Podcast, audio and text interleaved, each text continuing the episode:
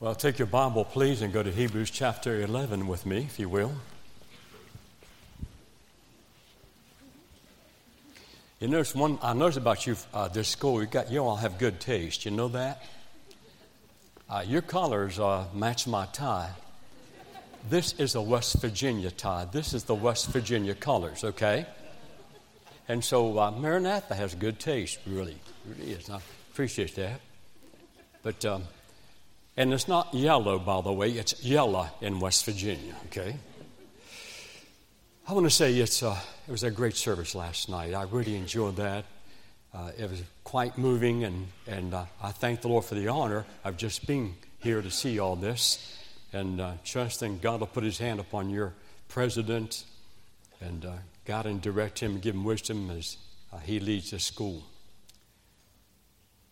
I'm going to bring, a message this morning. Before I do, though, we've been quoting uh, a, a, verse in the Bible, 1 Peter chapter 5, verse 7, casting all your care upon him, for he careth for you. And so would y'all stand right now, please? I don't want anybody going to sleep on. I got this long message this morning for you. Oh, I'd love to preach long. I really would. One of these days, I'm going to get, I'm going to wax eloquent and I'm going to go long. I'm looking forward when that ever happens. But don't get your hopes up, okay? But uh, let's all quote uh, 1 Peter 5 and verse 7 good and loud this time. Here we go. 1 Peter 5, verse 7 casting all your care upon him, for he careth for you. A profound Bible uh, truth that has to be embedded on your heart as you walk through this life. And I trust that when you go through those dark hours and these times of trouble, that you'll cast all that upon your Lord, okay? Well, take your Bible now where you're standing and turn to Hebrews 11. I want to read one verse to you. The message deals in the area of faith this morning, okay? Hebrews 11, verse 6. The Bible says, without faith, it's impossible to please him. For he that cometh to God must believe that he is, and that he is rewarder of them that diligently seek him. Dear Father, may everything be laid aside. May the Focus be on the Word of God. May your blessed Holy Spirit apply the truth and stir the inner man of thy people. We ask in Christ's name. Amen. May be seated. If you go throughout the Bible, you're going to find the Bible has a great deal to say about faith. Mark 11 22 says, Have faith in God. Ephesians 6 16, above all, taking the shield of faith, wherewith ye shall be able to quench all the fiery darts of the wicked. 1 John 5 4, for whatsoever is born of God overcometh the world, and this is the victory that overcometh the world, even our faith.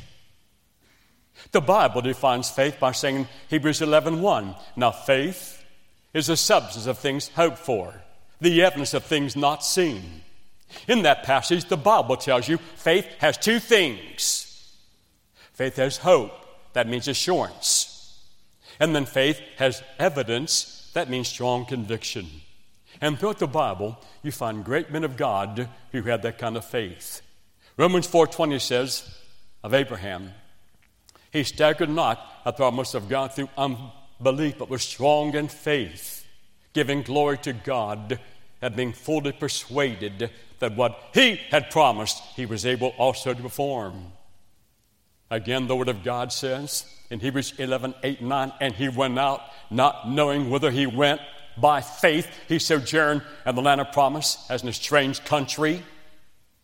Hebrews 11, 7, by faith, Noah, when he was come to years, refused because the son of Pharaoh's daughter choosing rather to uh, uh, uh, enjoy the affections than enjoy the pleasure of sin for a season. And then the writer of the book of Hebrews climaxes this chapter by stating in Hebrews 11 32 through 34. And what shall more say? For the time would fail me to tell of Gideon and of Barak and of Samson and of Jephthah, of David also and Samuel and of the prophets Who through faith subdued kingdoms, wrought righteousness, obtained promises, shut the mouths of lions, quenched the violence of fire, escaped the edge of the sword. Out of weakness were made strong. Waxed valiant in fight, turned to flight the armies of the Adians.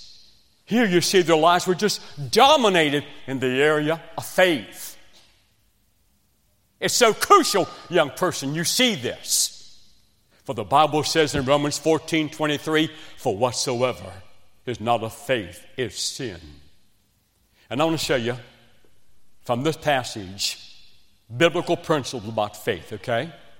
And the first thing the Word God says in our passage without faith, it's impossible to please Him, which means you, first of all, must walk by faith as an individual. 2 Corinthians 5 7 says, For we walk by faith and not by sight. In every avenue of your life, you've got to walk by faith. You cannot go by sight. And as an individual, lady, hey, sir, as an individual, you're the individual. You have to be an individual whose life is directed by faith. You know, when I got saved, I had no intention of going to college, as I told you. And I'll tell you, I'll never forget when I left, I was scared half to death just like some of you, scared half to death to go to college. And by faith, God got me through four years of college and through graduate school. When I was a senior, I stepped out by faith and started Independent Baptist Church in Anderson, South Carolina. And I preached to my wife, Sharon, for 10 weeks. Just her. We'd visit all day and no one showed up. Preached to Sharon for 10 weeks. She never raised her hand once. She never came down the aisle. And you know, we're, we're, we're, we're, we're inviting people. And then one day, we just kept at it. And God, I was ready to leave. I mean, I was at the end of my, my, myself, and I had my coat. I'm going to tell you what I did. I can do this, can I, brother? Okay. I took my coat off like this. I threw my coat across my shoulder, and I began to walk. And I said to my wife and to another couple I brought with me, I said, uh, who were in college with me, I said, I guess God doesn't want me to start this church. I said, Well, let's go. I said, You know a place we can go and eat? He said, Yeah, there's a greasy spoon not too far from here. So we're going to go to the greasy spoon. I, am look, congregation, I have one foot like this in the, in the church, one foot in the sidewalk, went and walked two ladies who almost knocked me over that my wife and I had visited the day before. And when they almost knocked me over, I said, Well, come on in, ladies. We are now ready to start our services. and you know what? I'll never forget the first sermon I ever preached to a congregation. John 3:16 For God so loved the world the wonderful facts that he gave his only begotten Son, the wonderful act, that whosoever believeth in him shall not perish, but have everlasting life, the wonderful pact. I gave the invitation. No one raised, they would not raise their hand. And you know what? I thought they'd come back. And next Sunday, no one showed up. And again, I had my coat off. I brought a song there that, that, that day. And I was ready to leave again. He said, Here come some people. So I put my coat on. I said, Where are they, Tom? He said, I'm just teasing you. yeah. well, I was not in a teasing mode, by the way. And so five minutes later, he said, Jerry, get your coat on. Here come some people. I said, Hey, t- I quit teasing me. He said, I'm not teasing you. Look for yourself. I looked at the door. 25 people were marching to our church. These two unsaved ladies brought 25 of their friends. And that night, when I preached the Word of God, eight adults came down the aisle to get saved. And I learned a very valuable lesson. You go by faith. You go by faith. When I stepped up to go to evangelism in 1970, my wife and I only had $2.95 in our checking, checking account. That's all. $2.95. Yes. Had enough cash to get to my first meeting in McConnellsburg, Pennsylvania. And so we went there, and my wife and I made a covenant with the Lord. Before the meeting even started, we'd give the entire first love offering back to God as a visible expression of our gratitude of God calling us in evangelism. By the way, I only had six meetings when I started evangelism for the whole year, six meetings. And so I go to McConnellsburg, Pennsylvania. I preached the Word of God there. And guess what the Lord did? We had two bankers saved in that meeting. You hear me? Two bankers. We got the biggest love offering of the entire first year in that first meeting. And Sharon and I gave the entire offering back to the Lord. And guess what the Lord began to do? God began to flood me with meetings. It got so bad, congregation, I was preaching for 16 weeks in a row. My wife was singing every night, 16 weeks in a row. Our meeting started Sunday morning through Sunday morning. We drive the next meeting, start Sunday night through Sunday morning, 16 weeks of doing that. One night, I had a dream. I was so exhausted from preaching, I just fell over in the pulpit from exhaustion. Well, the same night, my wife Sharon had a dream that she was walking on the platform to sing a solo, and she had a house coat on with just one shoe. I told Sharon I did not mind the house coat, but I was embarrassed about the fact of one shoe. but all these years, Look at me, all these years, God's been so good. You know why? The Bible declares in Hebrews 10:38, "The just shall live by faith." And that's what you've got to do. But second of all, look back at our text. We must go by faith to see God do unusual things. Without faith, it's impossible to please Him. For he that cometh to God must believe that he is. Now stop right there. He is what? Now we know God's omnipotent, He's all powerful. He's omniscient, He's all knowledge. He's omnipresent, He's an all seeing God. And since He's all of that, then He is able to do the impossible. The Bible says in Hebrews, there's a man of God named Joshua that was commanded by God to go and defeat a great city called Jericho. And here's what God instructed him to do God said, March around Jericho once every day for six days. Do not say one word, but just march around Jericho. On the seventh day, march around seven times, and then give a great shout. And when you do, the walls of Jericho will fall flat. I'd say that was a very unusual war plan, wouldn't you say that? But look at me, don't you ever dare question what God instructs. And so they marched around Jericho once every day for six days. On the seventh day, they marched around seven times. And then they gave a great shout. And when they did, the word of God says the walls of Jericho fell down flats. Question What made the wall fall down? The shout? No. Hebrews 11:30 by faith the walls of Jericho fell down after they were compassed about 7 days. You see faith honors God and God will always honor faith. And you have a decision to make. Are you going to go with doubts, hesitation, skepticism, or are you going to go by faith? Someone wrote, Doubt sees the obstacles, faith sees the way.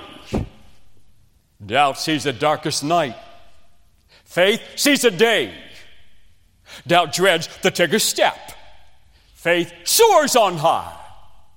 Doubt questions who believes. Faith answers, I. In Luke 17 5, the Bible says, Lord, increase our faith. You know the cry your heart should be right now? Lord, increase my faith. You know why? You'll never see God do the unusual things in your life until you do so. But third of all, the Word of God says we must go by faith to anticipate visible results. Our text concludes by saying, Without faith, it's impossible to please Him. For he that cometh to God must believe that He is, and that He is a rewarder of them that diligently seek Him. Now, a great man of God defined faith by saying, Faith is to believe what we do not see. And the reward of the faith is to see what we believe. In other words, faith always anticipates visible results. You know, many years ago, uh, we had a truck. We're putting band aids on the truck to keep it going. I, it was that, that bad. I'm serious. But you know what? We didn't tell anybody about that. Not one person. And uh, we were claiming a Bible verse uh, as a family, and we're going to a, a camp down in Tennessee. And um, on our way down there, I said, okay, cla- uh, uh, family, let's all quote Philippians 4 6. And so we all quoted Philippians 4 6. Be careful for nothing but in everything by prayer and supplication, with thanksgiving, let your request be made known unto God. And I said to my family, You know, family, I'm praying that this coming fall, the Lord will give us a brand new truck. Well, my younger son, Scott, nine years of age, just a little boy, in the back seat, he said, Daddy, guess what God can do? And I, I looked in the mirror, I said, What can God do, Scott?